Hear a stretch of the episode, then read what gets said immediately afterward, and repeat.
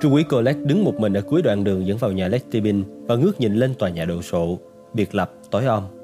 Địa hình địa vật tốt, Colette nhìn nửa tá trợ thủ của mình lặng lẽ tỏa ra dọc theo chiều dài của hàng rào. Họ có thể vượt qua hàng rào và bao vây ngôi nhà chỉ trong vài phút. Laden không thể chọn một nơi lý tưởng hơn cho quân Colette mở một cuộc đột kích. Colette toan gọi cho Fache thì chuông điện thoại của anh reo lên. Tiếng Fache nghe có vẻ không hài lòng với những tiến triển mới như Colette tưởng. Tại sao không ai nói cho tôi biết là chúng ta đã có manh mối về Landon? Ờ, lúc ấy ông đang gọi điện thoại và Chính xác là anh, Tan, anh đang ở đâu, Trung úy Colette? Colette cho ông ta địa chỉ. Đó là điền trang của một người Anh, một người quốc tịch Anh tên là Tibin. Landon đã lái xe từ xa đến đây và chiếc xe bây giờ nằm bên trong cánh cổng an toàn, không có dấu hiệu của việc phá cửa đột nhập, cho nên có thể thấy là Landon biết người người chủ của ngôi nhà. Tôi đến ngay đi, đừng hành động gì cả, tôi sẽ đích thân xử lý việc này. Colette há hốc miệng. Nhưng mà thưa đại úy, ông ở cách đây tới 20 phút chạy xe mà chúng ta lại nên hành động ngay lập tức. Tôi đã cho người theo dõi hắn. Có 8 người tất cả, bốn trong bọn tôi có súng trường giả chiến và số còn lại thì có súng ngắn. Ở yên đó đợi tôi. Thưa đại úy, chuyện gì sẽ xảy ra nếu Landon có con tin trong đó? Chuyện gì xảy ra nếu hắn thấy chúng ta và quyết định chạy bộ khỏi đây? Chúng ta cần hành động ngay bây giờ. Người của tôi đã vào vị trí sẵn sàng và hành động rồi. Trung úy Colette, anh phải đợi tôi trước khi hành động. Đây là mệnh lệnh. Và Fache cúp máy. Kinh ngạc, Trung úy Colette ngắt điện thoại. Tại sao Fache lại bắt mình đợi nhỉ? lát biết câu trả lời. Fache vừa nổi tiếng là có linh tính nhạy, lại vừa khét tiếng sĩ diện. Fache muốn việc bắt giữ này là thành tích của mình. Sau khi đưa chân dung của người Mỹ đó lên truyền hình, Fache muốn chắc chắn khuôn mặt mình cũng xuất hiện với thời lượng tương đương. Công việc của Colette đơn giản chỉ là kiểm soát hiện trường cho đến khi ông chủ thực sự có mặt ở đó để tranh công. Trong khi đứng ở đó, Colette bật nghĩ ra cách thứ hai khả dĩ giải thích cho sự trì hoãn này, khống chế thiệt hại. Trong việc thực thi luật pháp, việc chần chừ bắt giữ kẻ bỏ trốn chỉ xảy ra khi không chắc chắn về tội lỗi của kẻ bị tình nghi. Phải chăng Fache đang suy nghĩ lại về khả năng Landon đúng là người cần bắt? Ý nghĩ này thật đáng sợ. Đêm nay, đại úy Fache đã liều lĩnh dùng nhiều biện pháp nhằm bắt Robert Landon. Và bây giờ là truyền hình nữa. Ngay cả Benjamin Fache vĩ đại cũng sẽ khó trụ nổi trước ảnh hưởng chính trị khốc liệt nếu ông ta đã lầm lẫn trương ảnh một nhân vật Mỹ lỗi lạc trên truyền hình Pháp. Khẳng định đó là một vụ giết người. Nếu giờ đây Fache nhận ra mình đã mắc sai lầm thì việc ông ta bảo Colette không được hành động là hoàn toàn có lý. Điều Fache cần tránh nhất là để Colette xông vào điện trang riêng của một người Anh vô tội và chĩa súng vào Landon. Hơn thế nữa, Colette nhận ra rằng nếu Landon vô tội thì điều này sẽ giải thích cho một trong những nghịch lý lạ lùng nhất của vụ này. Tại sao Sophie Neville, cháu gái của nạn nhân, lại giúp cho kẻ bị tình nghi là hung thủ trốn thoát? Trừ khi Sophie biết Landon bị kết tội oan. Đêm này Fache đã đưa ra mọi cách giải thích để giải thích ứng xử kỳ lạ của Sophie. Kể cả việc Sophie với tư cách là người thừa kế duy nhất của Sanya đã thuyết phục người tình bí mật của mình, Robert Landon, giết Phan Sanya vì tiền thừa kế. Có thể Sanya nếu như ông ngờ ngợ như thế, đã để lại cho cảnh sát lời nhắn tái bút tìm Robert Landon. Colette dám chắc là có một điều gì khác đang diễn ra ở đây. Xem ra Sophie Neville với cá tính mạnh mẽ có thừa ắt không thể dính líu vào một chuyện bẩn thỉu như vậy được. Trung úy, chúng tôi tìm thấy một chiếc xe hơi. Một trong những cảnh sát giả chiến chạy đến. Colette theo viên cảnh sát đi quá đoạn đường vào độ 50 mét. Gã này chỉ vào một khoảng rộng bên kia đường. Ở đó đổ trong đám bụi rậm gần như ngoài tầm nhìn là một chiếc Audi màu đen, biển số xe thuê. Colette sờ mũi xe vẫn còn ấm, thậm chí là còn nóng. Chắc chắn là Landon đã tới đây bằng xe này. Hãy gọi cho công ty cho thuê xe, xem nó có phải là chiếc xe bị đánh cắp hay không. Dân thưa Trung úy. Một nhân viên khác phải Colette quay lại phía hàng rào. Trung úy, nhìn này. Anh ta đưa cho Colette một chiếc ống nhòm có thể nhìn được vào ban đêm. Ở lùm cây gần đỉnh đoạn đường vào. cô Colette hướng ống nhòm lên đồi và điều chỉnh độ nét.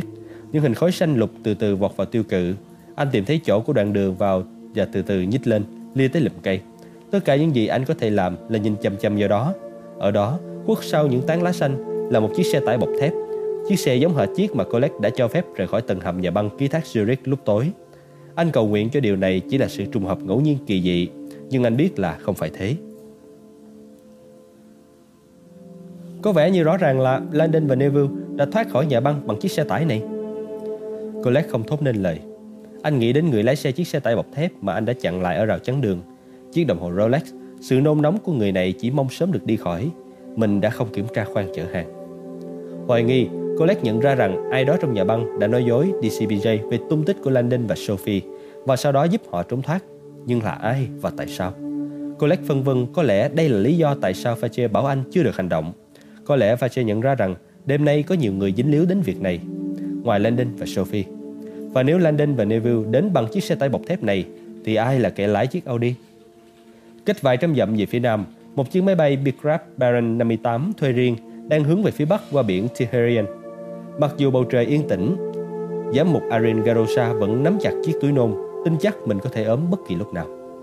Cuộc đàm thoại với Paris đã không như ông mong tưởng. Một mình trong cabin nhỏ, Arin Garosa xoay xoay chiếc nhẫn vàng trên ngón tay và cố tìm cách làm dịu bớt cảm giác sợ hãi và tuyệt vọng choáng ngợp. Mọi sự ở Paris đều hỏng bét. Nhắm mắt lại, Arin Garosa cầu nguyện rằng Benjufache sẽ có cách sửa chữa điều này. Tibin ngồi trên đi văn, ôm chiếc hộp gỗ trong lòng, chiêm ngưỡng họa tiết hoa hồng tinh xảo khảm trên nắp hộp. Đêm nay đã trở thành đêm lạ lùng và kỳ diệu nhất trong đời mình. Ông nhấc cái nắp lên đi. Đứng cạnh Landon, Sophie cúi xuống ông thì thầm. Tibin mỉm cười. Đừng giúp tôi, sau hơn một thập kỷ tìm kiếm viên đá định vòm này. Tôi muốn thưởng thức từng phần ngàn giây của khoảnh khắc này. Ông xoa lòng bàn tay lên chiếc nắp gỗ, cảm nhận kết cấu của họa tiết khảm trên đó. Hoa hồng Hoa hồng là Magdalene, Magdalene là chén thánh, hoa hồng là chiếc la bàn dẫn đường. Tibin cảm thấy mình thật ngốc nghếch.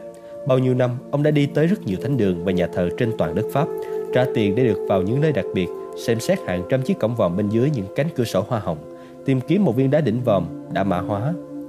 Le Lep Devon, viên đá đỉnh vòm bên dưới dấu hiệu hoa hồng. Tibin chậm rãi tháo móc cài và mở nắp. Cuối cùng, khi mắt ông dõi vào vật đựng bên trong, Ông biết ngay nó chỉ có thể là viên đá đỉnh vòm. Ông nhìn chầm chầm vào viên đá hình trụ, được gia công với những đĩa chữ liên thông nhau. Đồ chế tác này có vẻ quen thuộc với ông một cách kỳ lạ. Được thiết kế theo những si chép của nhật ký Da Vinci, ông tôi đã làm những thứ này như là một thú tiêu khiển. Tất nhiên rồi. Tibin hiểu, ông đã thấy những phát thảo và thiết kế. Chìa khóa để tìm ra chiến thánh nằm bên trong viên đá này.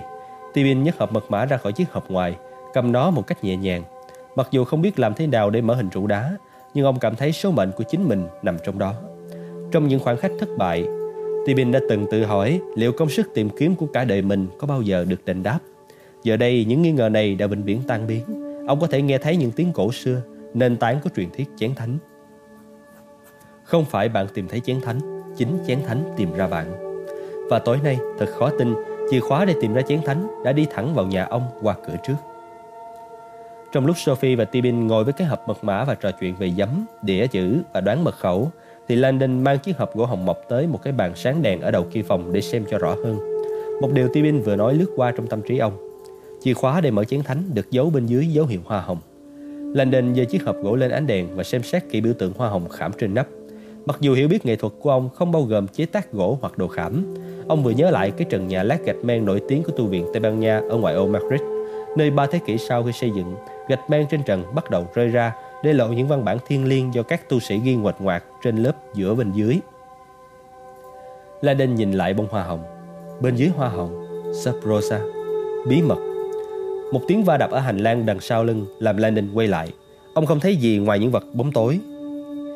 Có lẽ người quản gia của Tibin đã đi qua. Landon quay lại với cái hộp.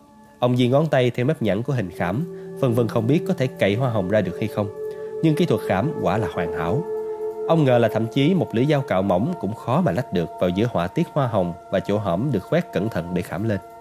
Mở chiếc hộp ra, ông xem xét bên trong nắp, nó hoàn toàn trơn nhẵn. Khi ông xoay nó đi một chút, ánh sáng làm xuất hiện một lỗ nhỏ ở mặt dưới của chiếc nắp. Ngay chính giữa, Landon đóng nắp lại và xem lại biểu tượng khảm ở mặt trên. Không có cái lỗ nào cả. Nó không xuyên qua nắp. Đặt cái hộp lên trên bàn, ông nhìn quanh phòng và thấy một chồng giấy với một cái kẹp giấy trên đó. Mượn chiếc kẹp, ông quay trở lại, chiếc hộp mở ra và xem lại kỹ cái lỗ. Rất cẩn trọng, ông uống thẳng chiếc kẹp giấy và luồn vào một đầu trong lỗ. Ông gãy nhẹ một cái, không cần phải cố gắng nhiều lắm. Ông nghe thấy một cái gì đó chạm khẽ xuống mặt bàn. Lan đình đóng nắp lại để xem. Đó là một mẫu gỗ nhỏ giống như miếng trong trò chơi xếp hình. Hoa hồng bằng gỗ tuột khỏi chiếc nắp rơi xuống mặt bàn. Không một lời, Lan đình nhìn chầm chầm vào chỗ trống do bông hoa hồng để lại trên nắp. Ở đó, khắc sâu trong gỗ bởi một bàn tay tinh xảo có bốn dòng chữ viết bằng một thứ ngôn ngữ ông chưa bao giờ thấy. Những chữ hơi giống chữ Semitic, Lan đình tự nhủ. Tuy nhiên, mình chưa nhận ra là tiếng gì. Một chuyển động đột ngột phía sau chợt làm ông chú ý. Từ đâu chẳng rõ, một cú phang mạnh vào đầu làm Landon quỵ gối. Khi ngã, trong một khoảnh khắc, ông nghĩ mình nhìn thấy một bóng ma tái nhợt lơ lửng bên trên ông với một khẩu súng trong tay, rồi tất cả tối sầm lại. Sophie Neville mặc dù làm trong ngành thừa hành luật pháp, cho đến trước tối nay vẫn chưa bao giờ bị ai chĩa súng vào người. Hầu như không thể tưởng tượng nổi, khẩu súng mà lúc này cô đang dán mắt vào nằm trong bàn tay nhợt nhạt của một gã hộ pháp bạch tạng với mái tóc dài, trắng trợt Hắn nhìn cô bằng đôi mắt đỏ ngầu toát ra một vẻ kinh dị và quái đản. Mặc một chiếc áo thụng len với thắt lưng bằng dây thừng, trông hắn giống như một giáo sĩ thời Trung Cổ. Sophie không hình dung nổi hắn là ai. Tuy nhiên, cô bỗng cảm thấy một sự kính phục mới đối với sự nghi ngờ của Tibin khi cho rằng giáo hội đứng sau vụ này. Các người biết tôi đến đây là vì cái gì? Gã thầy tu nói, giọng ồm ồm. Sophie và Tibin ngồi trên đi văn, tay giơ lên theo lệnh của kẻ tấn công. La Ninh nằm trên trên sàn.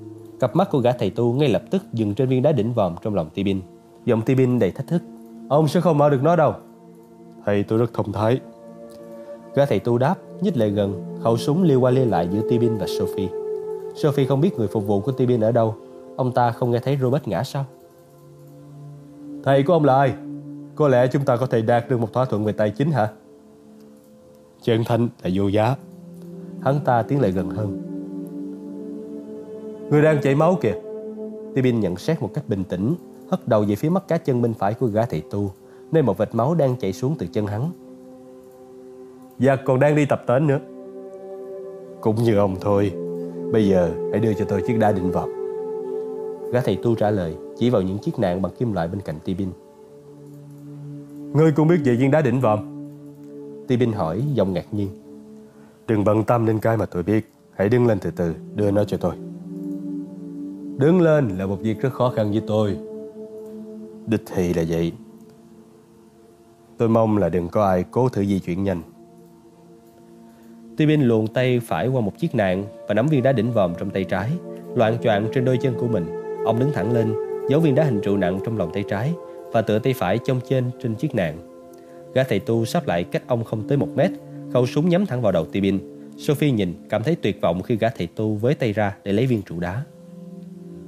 Người sẽ không thành công đâu. Chỉ những người xứng đáng mới có thể mở khóa viên đá định vật. Chỉ có Chúa mới phán xét được ai là người xứng đáng, Silas nghĩ. Nó đằng đây, nếu ông không cầm lấy nó ngay, tôi sợ là tôi sẽ làm rơi nó mất. Tibin lão đảo, Silas bước nhanh tới để lấy hòn đá và trong khi đó người chống nạn mất thăng bằng chiến nạn trượt đi bên dưới ông và ông ngã nghiêng về bên phải không Silas lao tới để đỡ lấy viên đá khẩu súng hạ thấp xuống trong quá trình đó nhưng viên đá đỉnh vòm đang lăn ra xa hắn khi ngã về bên phải tay trái Tibin vung về phía sau và hình trụ tuột khỏi lòng bàn tay lăn về phía đi văn cùng lúc ấy cái đạn bằng kim loại vừa trượt đi bên dưới ông chợt như được tăng tốc quét một vòng cung rộng trong không khí nhằm vào cẳng Silas Cơn đau như xét cơ thể Silas khi chiếc nạn đập trúng chiếc thắt lưng hành xác, ấn những chiếc ngạnh của nó vào da thịt vốn đã trầy xước của hắn. Oằn người lại, Silas khuỵu gối làm cho cái thắt lưng thích sâu hơn. Khẩu súng lục cướp cò với một tiếng nổ chói tai vang lên, viên đạn cắm vào ván sàn khi Silas ngã. Trước khi hắn kịp nâng súng lên và bắn tiếp, bàn chân của người phụ nữ đã phi trúng cầm hắn. Ở dưới chân đoạn đường vào, Colette nghe thấy tiếng súng. Tiếng nổ bật nhỏ làm anh hoảng hốt. Với việc Fache đang trên đường đến đây, Colette đã từ bỏ hy vọng lập được thành tích cá nhân trong việc tìm ra London tối nay. Nhưng Colette quyết không thể để Fache đưa anh ra trước hội đồng kỷ luật bộ vì tội sao lãng thủ tục cảnh sát. Một tiếng súng nổ bên trong một ngôi nhà tư và anh đã đứng đợi ở chân đoạn đường vào. Colette biết cơ hội lặng lẽ tiếp cận đã qua từ lâu. Anh cũng biết nếu mình đứng vô công rồi nghề thêm một giây nữa thì toàn bộ sự nghiệp của anh sẽ thành chuyện xa xưa. Nhìn cánh cổng sắt của Điền Trang, anh quyết định. Buộc dây vào và kéo đổ cánh cổng đi. Trong ngóc cách tâm trí ngất ngư, Robert Landon nghe thấy tiếng súng nổ, cả một tiếng thét đau đớn nữa. Đó là cô mình ư? Một cái khoang đang khoan lỗ đằng sau sọ ông, đầu đó rất gần, có tiếng người đang nói chuyện. Anh ở nơi quái quỷ nào vậy? Người quản gia hớt hải chạy vào. Chuyện gì vậy? Ôi lại chúa, hắn lại? Tôi sẽ gọi cảnh sát ngay đây. Quỷ tha mà bắt anh đi, đừng có gọi cảnh sát. Hãy tỏ ra là mình có ích và kiếm cho chúng tôi cái gì đó để trói con quái vật này lại. Và một ít đá nữa.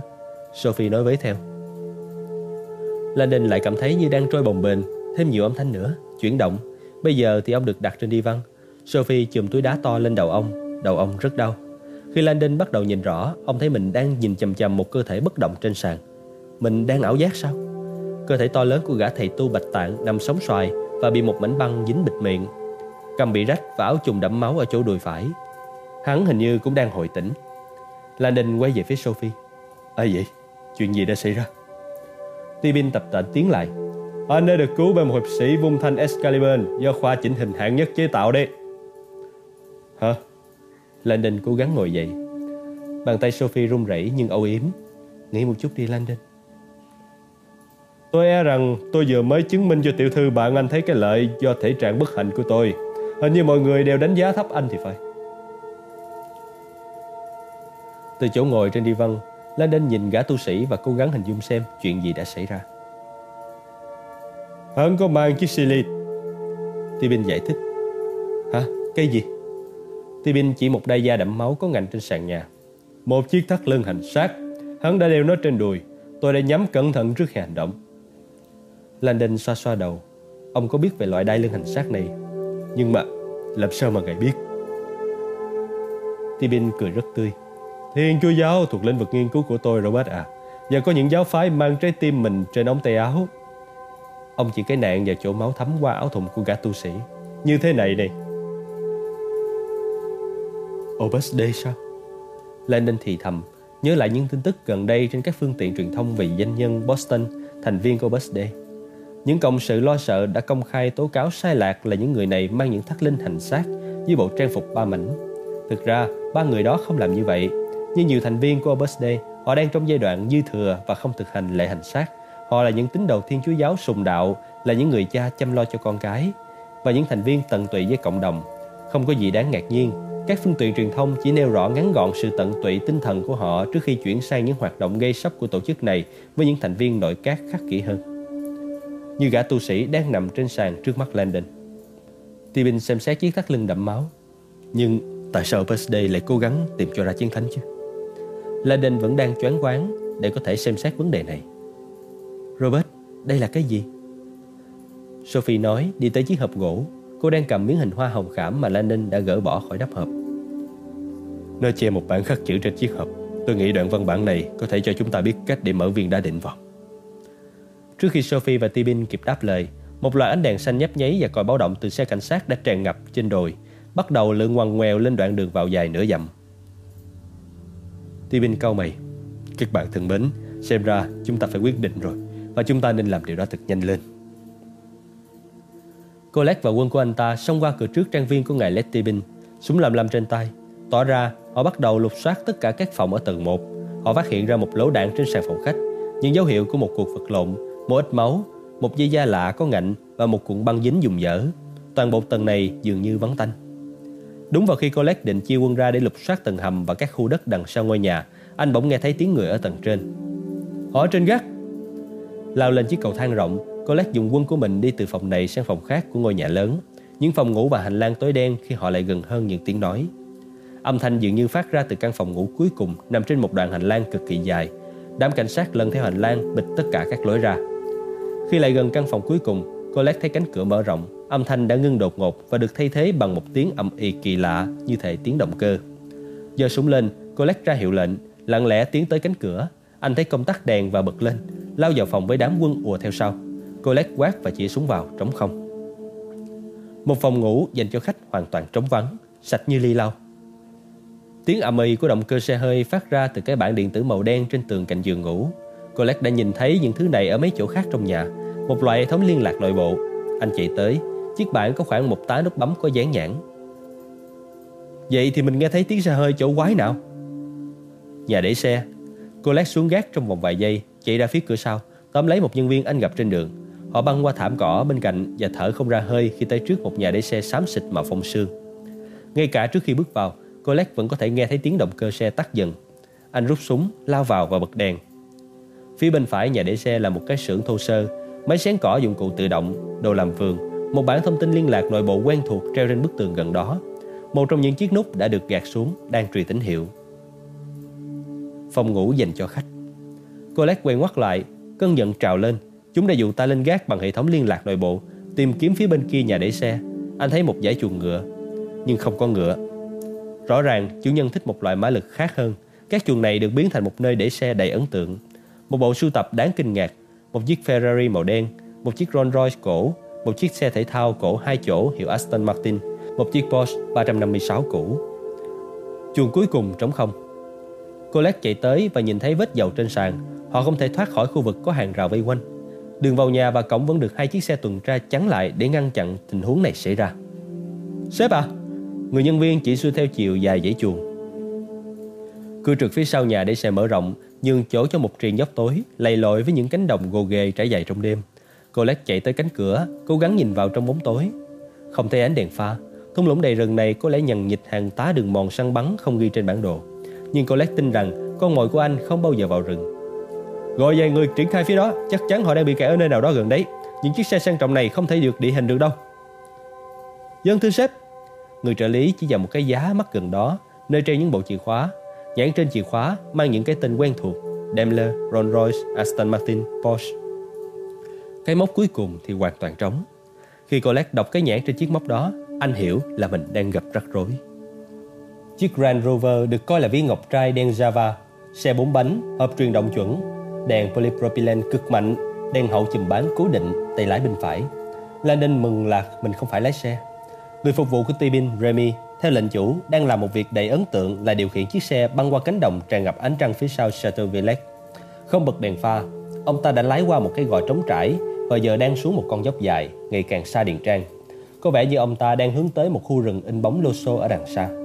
Landon ngồi ghế hành khách ở viên đá đỉnh vòm, quay lại nhìn Tibin và Sophie ngồi ở ghế sau.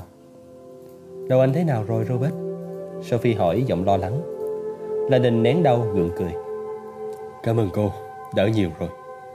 Mà kỳ thực là đang đau muốn chết.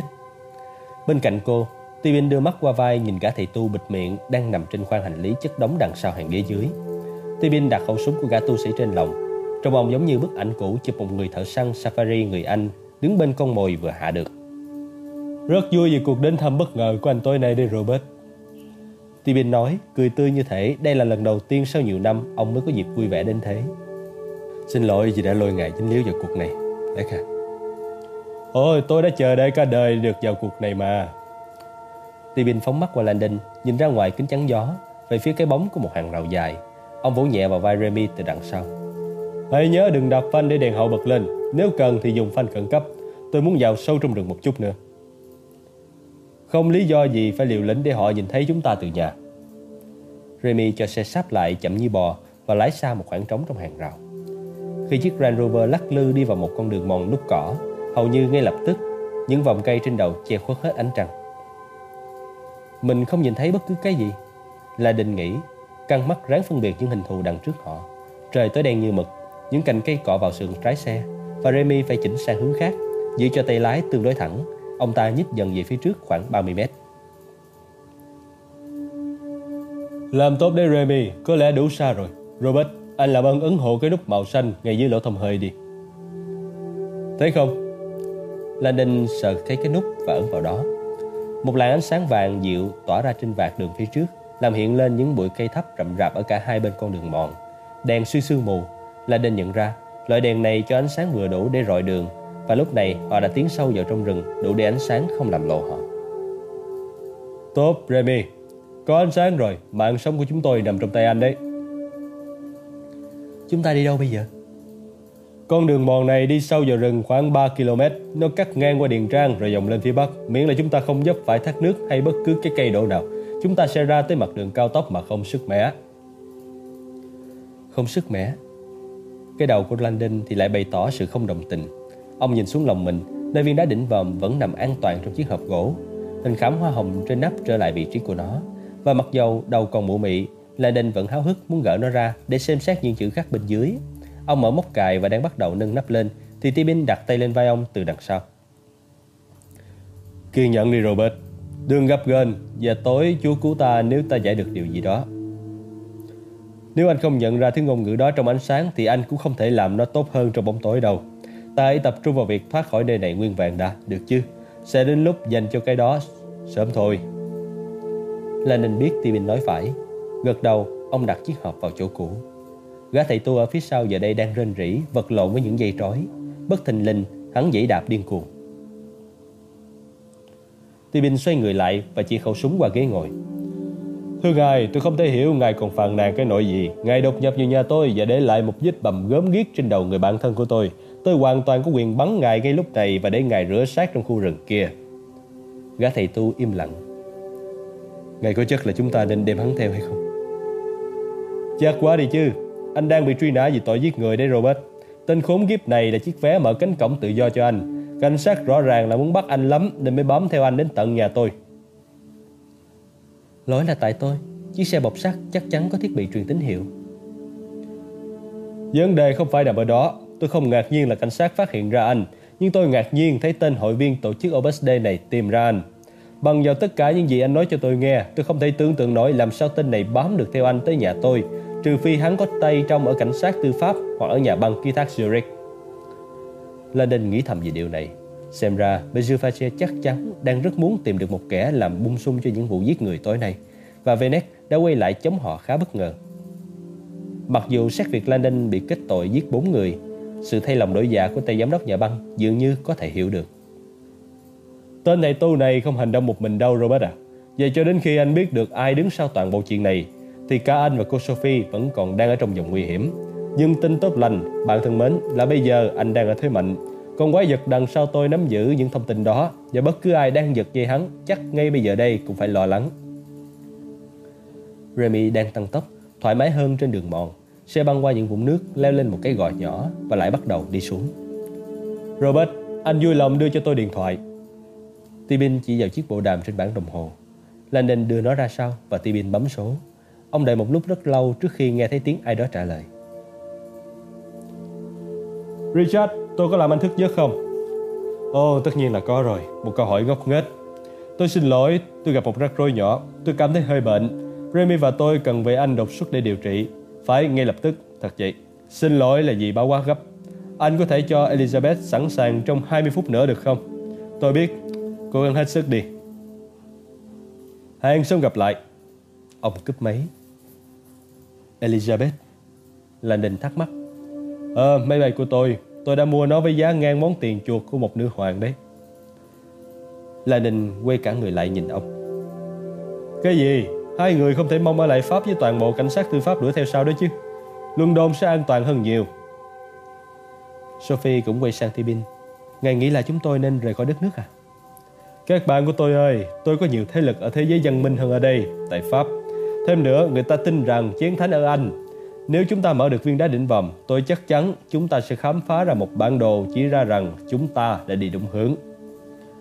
Ngài liều lĩnh quá đấy, bởi vì việc giúp đỡ chúng tôi sẽ làm ngài không kết bạn được với cảnh sát Pháp. Tibin phải tay ra vẻ chán ngấy. Tôi đã xong chuyện với nước Pháp rồi. Tôi đến đây cốt tìm viên đá đỉnh vòm. Bây giờ công việc ấy đã hoàn thành. Sau này dù có dịp thấy lại Chateau Villette nữa hay không, tôi cũng bất cập. Giọng Sophie nghe có vẻ không chắc chắn lắm. Làm thế nào chúng ta có thể qua được an ninh sân bay chứ? Tibin cười tủm tỉm. Tôi bay từ Le Bourg, một phi trường không xa đây. Các bác sĩ Pháp không làm tôi yên tâm cho nên hai tuần một lần tôi bay theo hướng Bắc để về Anh điều trị. Tôi trả tiền để có một số đặc quyền ở cả hai bên. Một khi chúng ta đã trên không, các bạn có thể quyết định xem các bạn muốn để ai đó ở sứ quán Mỹ đến gặp chúng ta hay không. Đột nhiên, Landon không muốn dây dưa gì với sứ quán. Điều duy nhất ông có thể nghĩ đến lúc này là viên đá đỉnh vòm. Những dòng chữ khắc và những thứ đó có dẫn đến chén thánh hay không? Ông tự hỏi không biết Tibin có đúng khi quyết định về Anh hay không? Phải thừa nhận rằng hầu hết những truyền thuyết hiện đại đều cho chén thánh ở nơi nào đó tại Vương quốc Anh. Thậm chí, giờ đây người ta còn tin rằng đảo Avalon huyền thoại có chén thánh của vua Arthur. Không ở đâu khác ngoài Glastonbury. Dù chén thánh ở đâu, La đinh cũng chưa bao giờ tưởng tượng là có ngày ông sẽ thực sự tìm kiếm nó.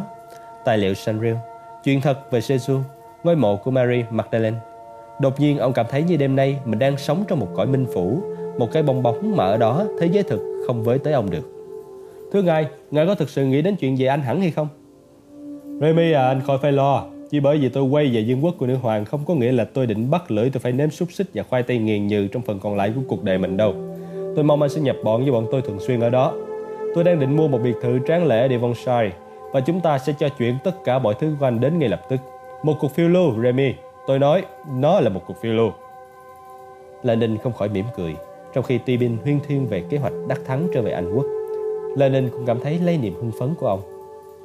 Lơ đảng nhìn ra ngoài cửa sổ, Lenin quan sát những cánh rừng đang lướt qua, nhợt nhạt một cách ma quái trong ánh sương mù vàng vọt.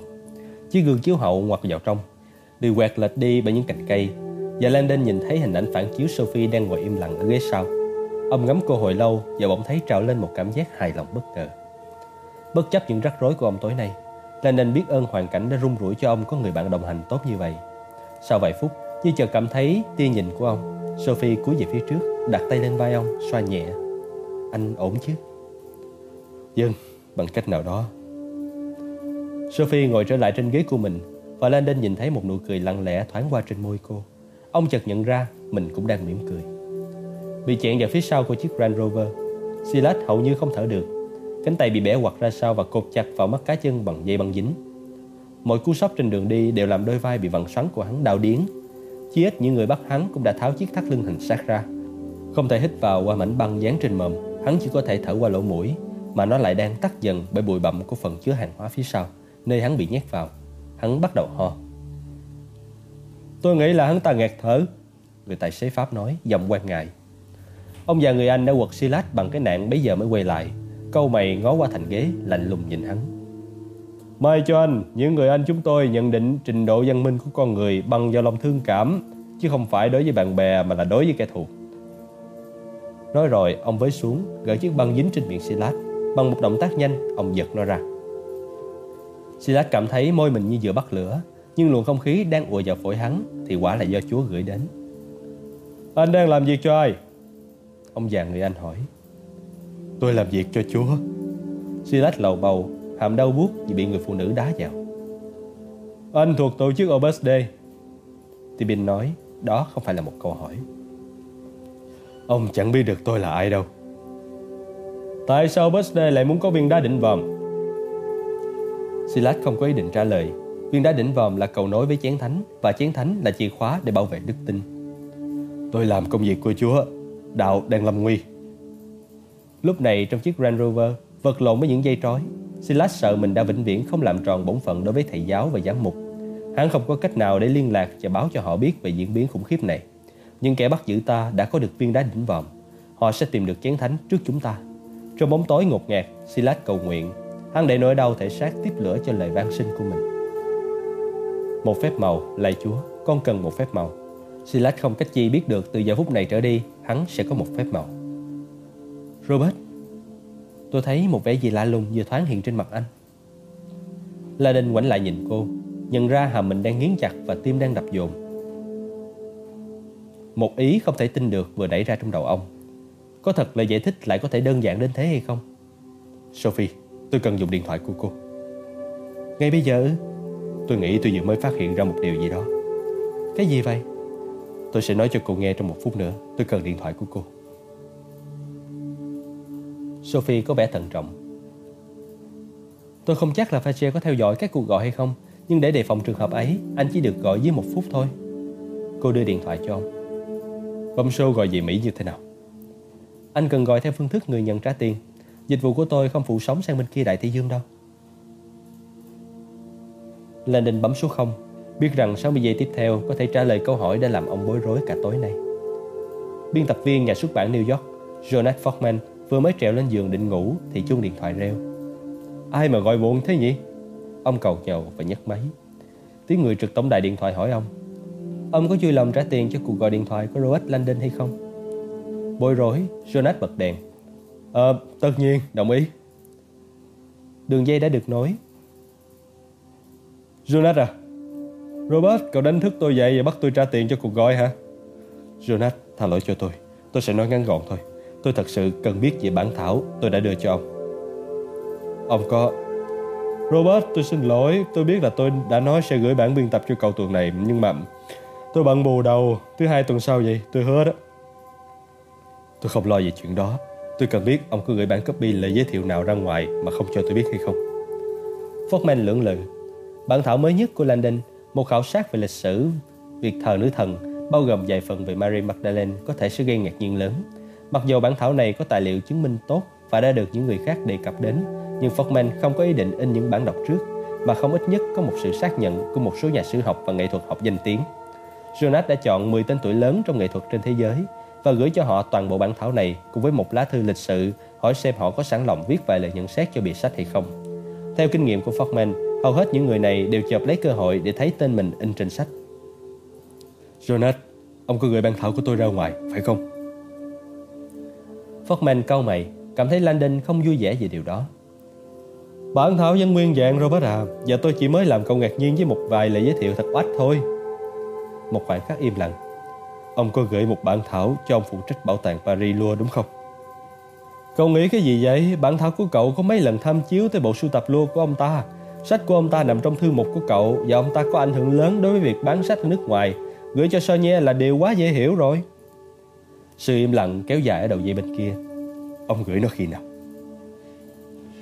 Khoảng một tháng trước đây Tôi cũng nói với ông ta là cậu sắp sang Paris Và hai người nên gặp nhau trò chuyện Ông ta đã gọi hẹn gặp mặt cậu chưa?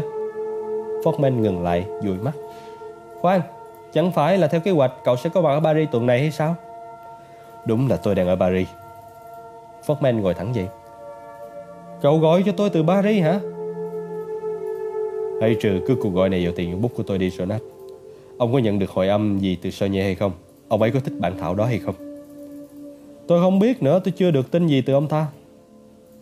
Thôi được, đừng có nín thở, tôi phải đi đây. Nhưng cuộc gọi này đã làm sáng tỏ rất nhiều điều. Cảm ơn. Ờ Robert. Nhưng Landon đã cúp máy. Fortman gác máy Lắc đầu như không thể tin được. Cái bọn tác giả này, ông nghĩ Kể cả những tay minh mẫn nhất cũng chập chen Trong chiếc Grand Rover Letty Bin bật cười ha hả Robert, anh nói anh đã viết một bản thảo đi sâu vào một hội kính và người biên tập đã gửi một bản sao tới chính tổ chức bí mật ấy. Lenin gục xuống. Rõ ràng là thế. Đúng là một sự trùng hợp tai ác anh bạn của tôi ơi. Đâu phải là chuyện trùng hợp. Lenin biết thế, nhờ Jacques Sonnier xác nhận một bản thảo viết về thờ cúng nữ thần thì cũng giống như nhờ Tiger Woods đề tựa cho một cuốn sách dễ đánh góp. Hơn nữa, hầu hết chắc chắn rằng bất cứ quyển sách nào viết về việc thờ cúng nữ thần đều phải nhắc tới tu viện Sion. Đây là câu hỏi trị giá hàng triệu đô la. Quan điểm của anh đối với tu viện Sion thế nào? ủng hộ hay là phản đối? La Đình có thể nghe thấy rành rõ ý nghĩa thực sự trong câu hỏi của Tibin. Nhiều nhà sử học cũng đã từng đặt câu hỏi tại sao tu viện Sion vẫn giấu kín tài liệu Sanrio. Một vài người còn cảm thấy thông tin này nên được chia sẻ với thế giới từ lâu rồi. Tôi không chọn quan điểm nào với những hành động của tu viện Sion cả. Anh muốn nói là không có lập trường. Là đình nhún vai. Tibin rõ ràng đứng về phe muốn công bố các tài liệu này.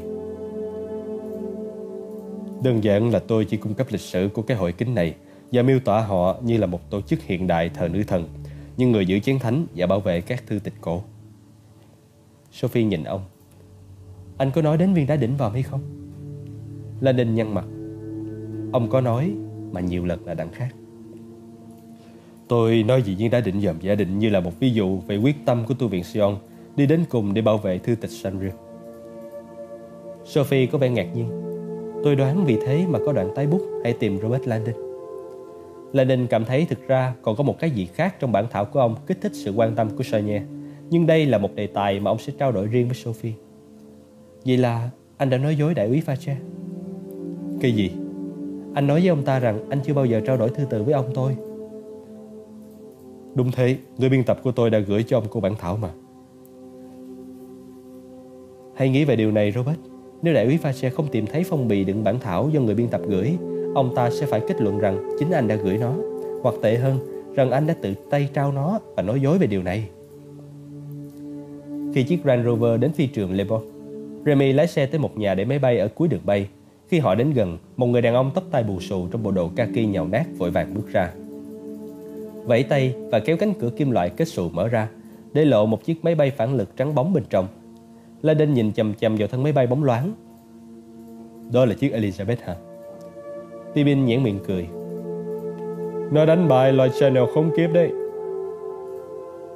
Người đàn ông trong bộ đồ kaki vội vàng bước về phía họ, nhiều mắt trong ánh sáng đèn pha. Gần xong rồi thưa ngài. Anh ta nói bằng giọng Anh. Tôi xin lỗi vì sự chậm trễ này, nhưng ngài gọi đột xuất quá. Dạ. Anh ngừng bặt khi thấy nhóm người đang xuống xe. Anh ta nhìn Sophie và Landon, rồi nhìn lại Tibin. Tibin nói. Các bạn của tôi và tôi có công việc khẩn cấp ở London. Chúng tôi không có thời gian để lãng phí đâu. Xin chuẩn bị xuất phát ngay lập tức đi. Vừa nói, Tibin vừa lấy khẩu súng ra khỏi xe đưa cho Landon. Người phi công trợn tròn mắt khi nhìn thấy khẩu súng.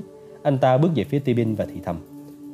Thưa ngài, xin cúi đầu tạ lỗi, nhưng máy bay ngoại giao chỉ được phép chở ngài và người phục vụ của ngài thôi. Tôi không thể nhận những vị khách kia. Richard, Tibin nói, mỉm cười nồng hậu. Hai ngàn đồng bảng Anh và khẩu súng đã lên đạn này nói rằng anh có thể chở các vị khách của tôi. Và cả anh bạn bất hạnh ở phía sau xe kia nữa Ông ra hiệu về chiếc Range Rover Hai động cơ Hawker 731 và FRS 731 âm âm đưa máy bay cất cánh lên trời với lực đẩy cực mạnh. Bên ngoài cửa sổ sân bay Lebok rớt xuống nhanh lạ lùng. Mình đang chạy trốn khỏi quê hương, Sophie nghĩ bụng, ngã người vào chiếc ghế da. Cho đến trước giờ phút này, cô vẫn tin rằng trò chơi mèo vần chuột của mình với Fache có thể biện hộ được cách này hay cách khác trước Bộ Quốc phòng. Mình đã cố gắng bảo vệ một người vô tội. Mình đã cố gắng hoàn thành ước nguyện lúc lâm chung của ông. Cánh cửa mở ra cơ hội ấy, Sophie biết vừa đóng lại rồi.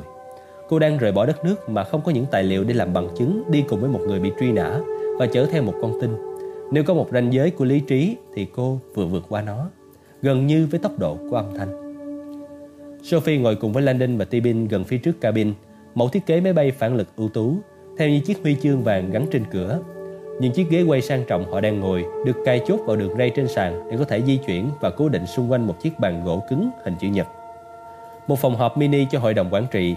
Tuy nhiên, khu vực đàng hoàng này chẳng làm gì mấy để ngụy trang cái tình trạng ít đàng hoàng hơn ở đằng sau máy bay, nơi mà trong một khu riêng gần phòng vệ sinh, người phục vụ của Tibin, Remy ngồi với khẩu súng trong tay, đang miễn cưỡng thi hành lệnh của Tibin là canh giữ gã thầy tu mình mẩy váy máu, bị trói gô nằm dưới chân ông ta như một thứ hành lý. Trước khi quay trở lại vấn đề viên đá định vòm, tôi phân vân không biết các bạn có cho phép tôi nói một vài lời hay không. Dầu ông nghe lo lắng, như một ông bố đang sắp sửa giảng những điều cơ bản về tình dục cho lũ con. Các bạn của tôi ơi, tôi nhận ra là mình chỉ là khách trong cuộc hành trình này và tôi rất lấy làm vinh dự về điều đó. Vâng, với tư cách là một kẻ đã dành cả cuộc đời cho việc tìm kiếm chiến thánh, tôi cảm thấy mình phải có nhiệm vụ cảnh báo các bạn rằng các bạn đang sắp bước vào một con đường mà đã đi là không thể rút lại, bất kể nó nguy hiểm dường nào. Thưa cô Neville, Ông cô đã trao cho cô chiếc hộp mật mã này với hy vọng cô sẽ giữ bí mật về chén thánh sống mãi. Vâng thưa ông. Có thể hiểu được rằng cô cảm thấy có nghĩa vụ đi theo con đường đó tới bất cứ nơi đâu mà nó dẫn đến.